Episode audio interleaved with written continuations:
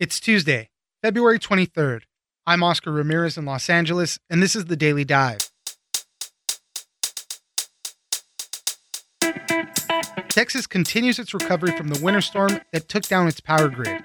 And while millions of people were left without power, some still have the lights on and are now being hit with bills in the thousands of dollars. One man was hit with a bill at almost $17,000. For those that did not have fixed electricity prices, the cost of their power went up with demand. Ivan Penn, energy correspondent at the New York Times, joins us for why some Texas electric bills skyrocket. Next, it seems counterintuitive, but some COVID tests can pick up on certain variants in their results, and labs are using those very same tests to flag if you might have the UK variant. If tests come back positive for COVID 19 but fail a specific section of the test, that could be an indicator that someone is infected with the UK strain. Brianna Abbott, health reporter at the Wall Street Journal, joins us for how some tests are being used to flag different COVID variants. Finally, you've heard of lab grown meat. Now get ready for lab grown wood that could be potentially grown in any shape. Scientists at MIT have a very early proof of concept that allowed them to grow plant tissue with cells, no seeds, soil, or sunlight needed. Keith Gillogly, contributing writer at Wired, joined us for more on this new tech. It's news without the noise. Let's dive in. Some people are getting high bills, particularly people on, on uh, variable rate plans. I'm saying to those people right now, we're going to find a solution to that problem. Joining us now is Ivan Penn, energy correspondent at the New York Times. Thanks for joining us, Ivan. It's a pleasure to be with you. Still tracking some stories from the storm that battered Texas. Uh, it ruined the power grid, it left millions without power we were seeing stories that some people were getting charged thousands of dollars for their power that might have stayed on. And uh, it might not have been continuous power, it could have been flashes here and there, but still, people were getting charged 30 times to 50 times more than they normally would. This all has to do with the electricity plans that people can get. And some people can get it at wholesale prices, a variable rate. And when demand increases, the prices increase. And that's exactly what happened to some people. There was one guy whose bill was over $16,000, almost $17,000. So, Ivan, tell us a little bit about what we're seeing there. Texas is a unique energy market, unique not only in the United States, but all of North America. You have a combination of things that happen. One, the uniqueness has to do with the fact that Texas operates an energy driven market that is essentially follows basic economics. When demand goes up, price goes up. And what the hope is, is that you will get more suppliers coming into the market because of those high prices to be able to, on their end, capitalize. And then on the side of the consumer, the idea is those high prices will lead them to reduce their usage. And some of the state officials are even saying that the consumers didn't quite understand the complexity of the program that they were in, would have a fixed amount uh, monthly. And basically, a typical case might would be $9.99 a month for a fixed charge, and then a component that is tied to the wholesale market. Now, under normal circumstances, that works out well. But when the prices skyrocket the way they did during this storm, then that's when you end up with customers who have bills in the thousands. In the case of Scott Willoughby, that $16,752 bill. That is pretty insane. A lot of these people that were having this issue were customers of a company called Griddy and they're based out of Houston. So one of the interesting things that uh, you know with this is you know you can track how much you're getting charged on, on your phone through an app and all that. But this company also gets connected to either your debit card or credit card or something. So the charges could be either immediate or charged directly to the credit card. So a lot of people were having problems with that too. They're saying, well, you know, I just got charged directly. I have to pay this. Is there any remedy? I know lawmakers are working out detail uh, deals now to see what they can do to help, but once they've been charged with this, I mean, they're on the hook for this, right? At least initially, the state may, after its examination and investigation, provide some relief to those consumers. But in some of these cases, like Mr. Willoughby, I mean, his entire savings is gone. Uh, in another case, a woman, she's down to a couple of hundred dollars in, in her bank account. You know, some of it is that we, especially these days, of course, set our our regular monthly payments on auto pays. So when something like this happens, you get hit, and in this case, hit really hard. What did Griddy have to say for their part? Because I, my understanding is they also sent out like an email right before you know everything happened, telling people switch providers now just in case. You know, a lot of people didn't. Still, what has been their response? they were also frustrated with the state. So there's been a lot of finger pointing going back and forth. And in the case of Griddy, Griddy issued a statement, and what they were criticizing the state about was the fact that there was a lift of the cap on the amount of the wholesale prices. The, again, the idea is that you're going to, uh, it's sort of a, what, what refers to in the industry as demand response. So uh, when the prices are high again, the consumers will reduce their usage. That's sort of the expectation. If you decide to stay in, continue using power, then your bill goes high, or those suppliers come in. The state, to sort of hasten that economic driven element, lifted the cap from prices were $1,200 on the utility scale per megawatt hour, and by scale, that cap was lifted to $9,000 or just about $9,000 per megawatt hour. So you see how much of a vast difference there was where prices were to where they ended up. And Griddy's complaint was, why would you do this and drive the market crazy? Even though, you know, some of these retailers would benefit, but they also could go bankrupt if people aren't able to pay and these retailers are stuck. This is what happened in California in 2000, 2001. We saw in the years afterward retailers just going bankrupt. Ivan Penn, energy correspondent at the New York Times, thank you very much for joining us. It's my pleasure.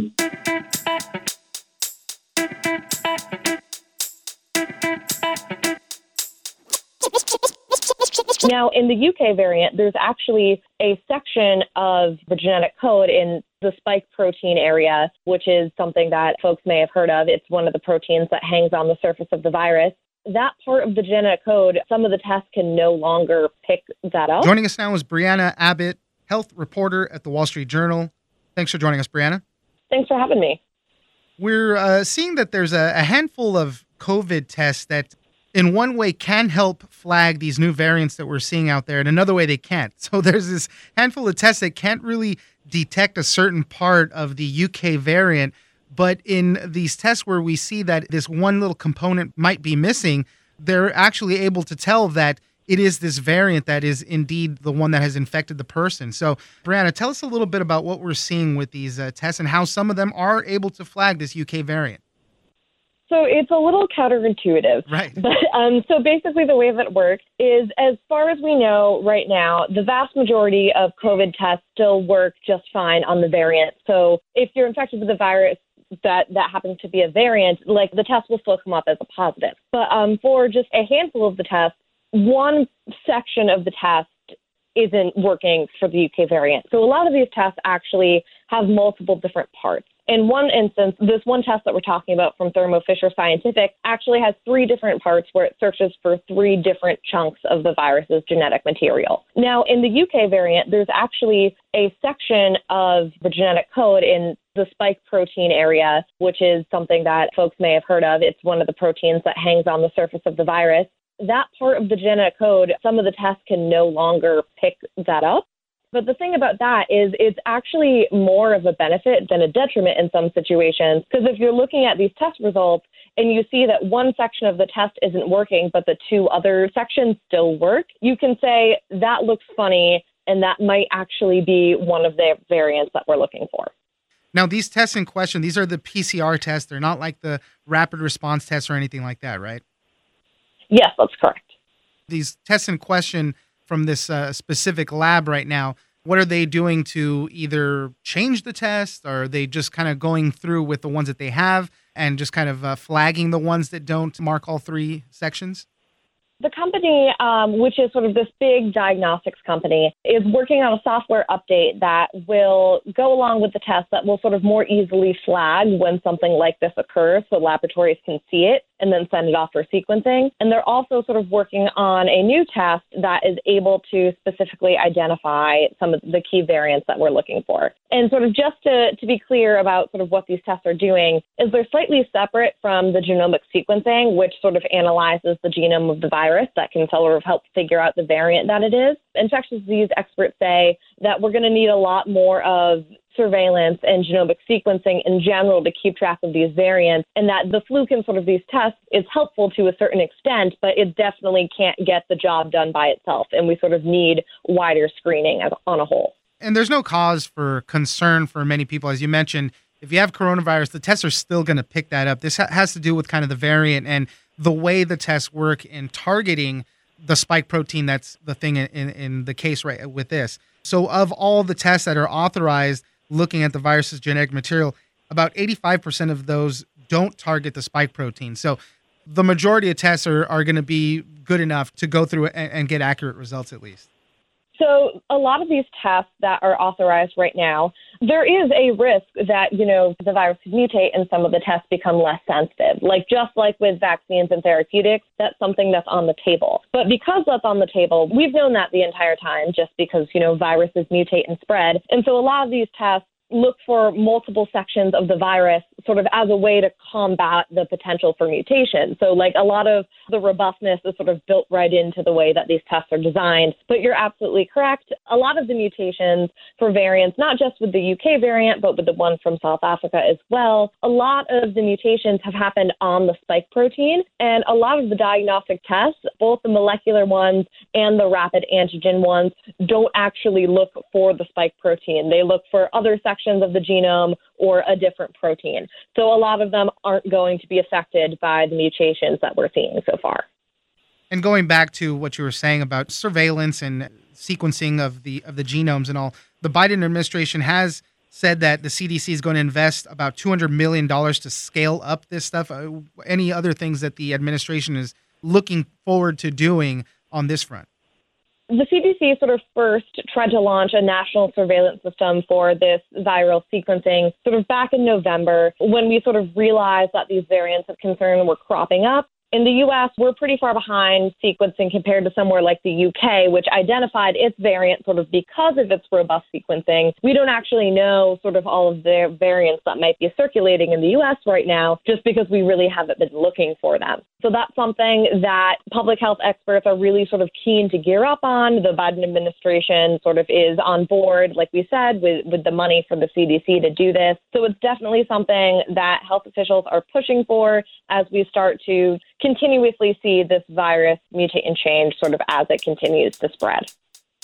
Brianna Abbott, health reporter at the Wall Street Journal. Thank you very much for joining us. Yeah, thanks for having me.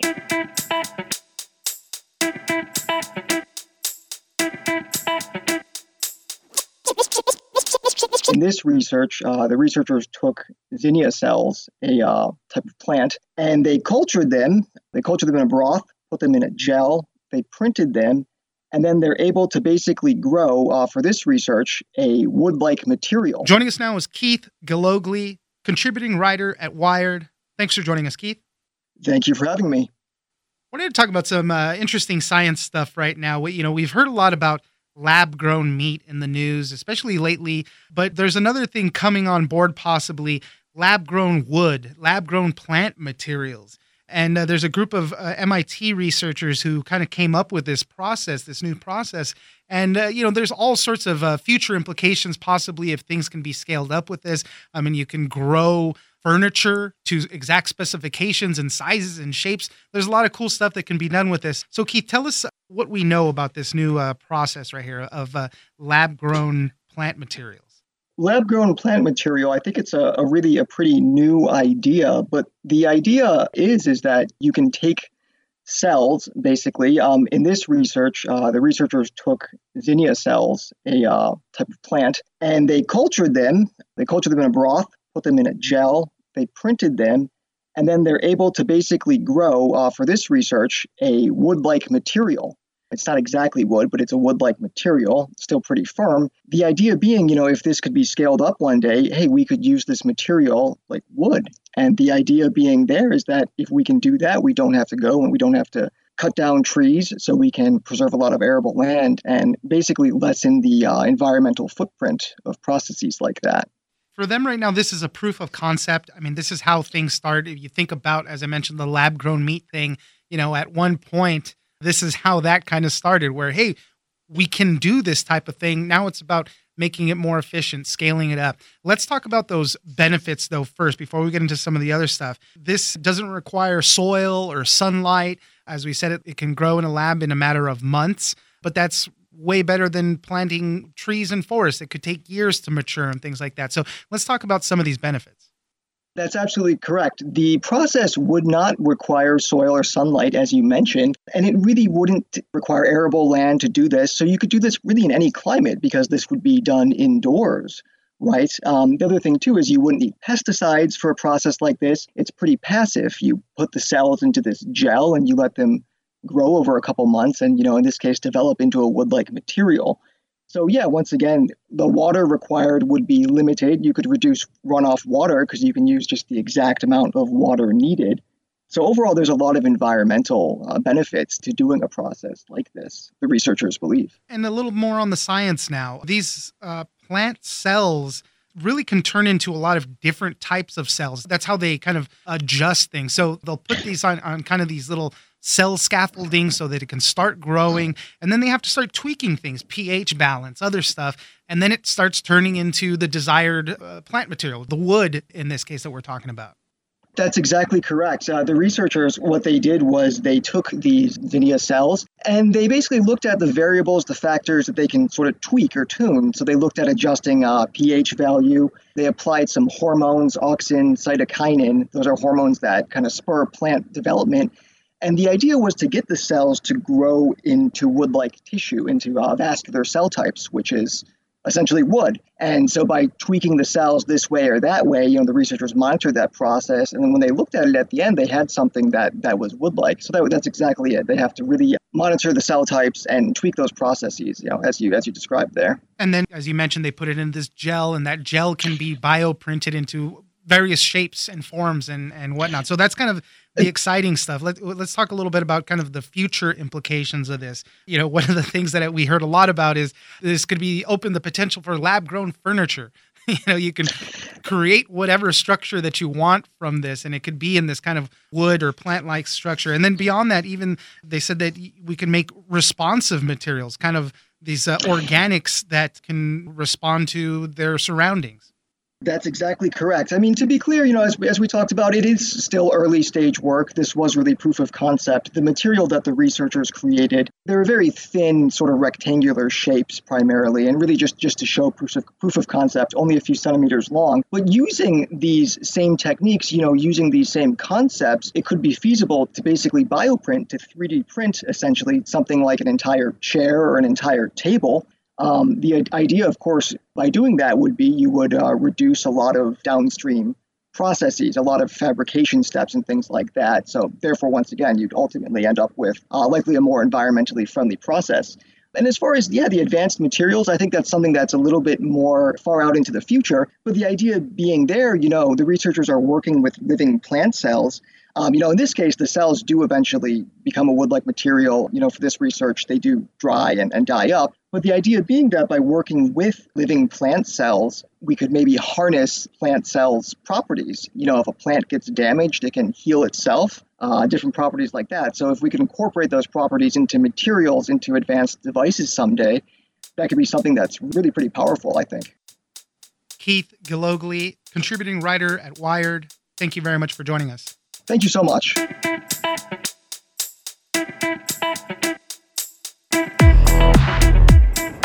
That's it for today. Join us on social media at Daily Dive Pod on both Twitter and Instagram. Leave us a comment, give us a rating, and tell us the stories that you're interested in. Follow us on iHeartRadio or subscribe wherever you get your podcast. This episode of the Daily Dive is produced by Victor Wright and engineered by Tony Sorrentino. I'm Oscar Ramirez, and this was your Daily Dive.